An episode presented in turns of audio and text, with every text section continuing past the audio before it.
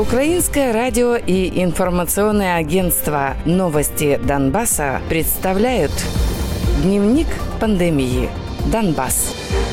В Украине снова выявили рекордное число заболевших COVID-19. За сутки 4069. При этом выздоровели за сутки 2083 человека, а 64 ранее заболевших умерли. Количество инфицированных с начала пандемии составило на утро четверга 213 028 человек. Из них умерли 4193 человека, а выздоровели 94 443.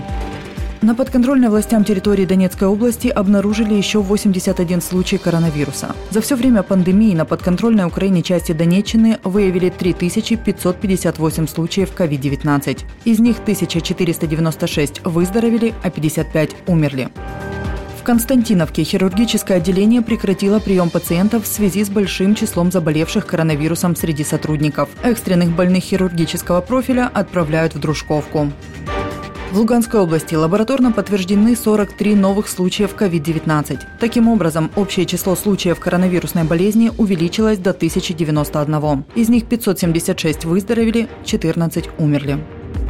Так называемый Минздрав группировки ДНР зарегистрировал 98 случаев инфицирования коронавирусом и 10 смертей за минувшие сутки. В целом группировка признает 3580 случаев инфекции COVID-19. Из них на лечении 1269 пациентов, выписаны 2106 человек, летальных случаев 205.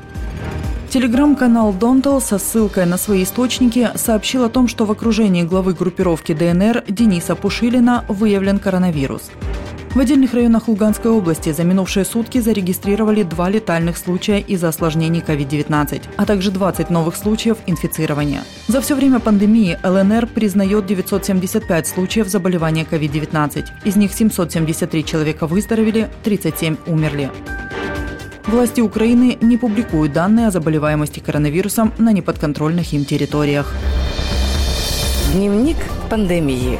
Донбасс.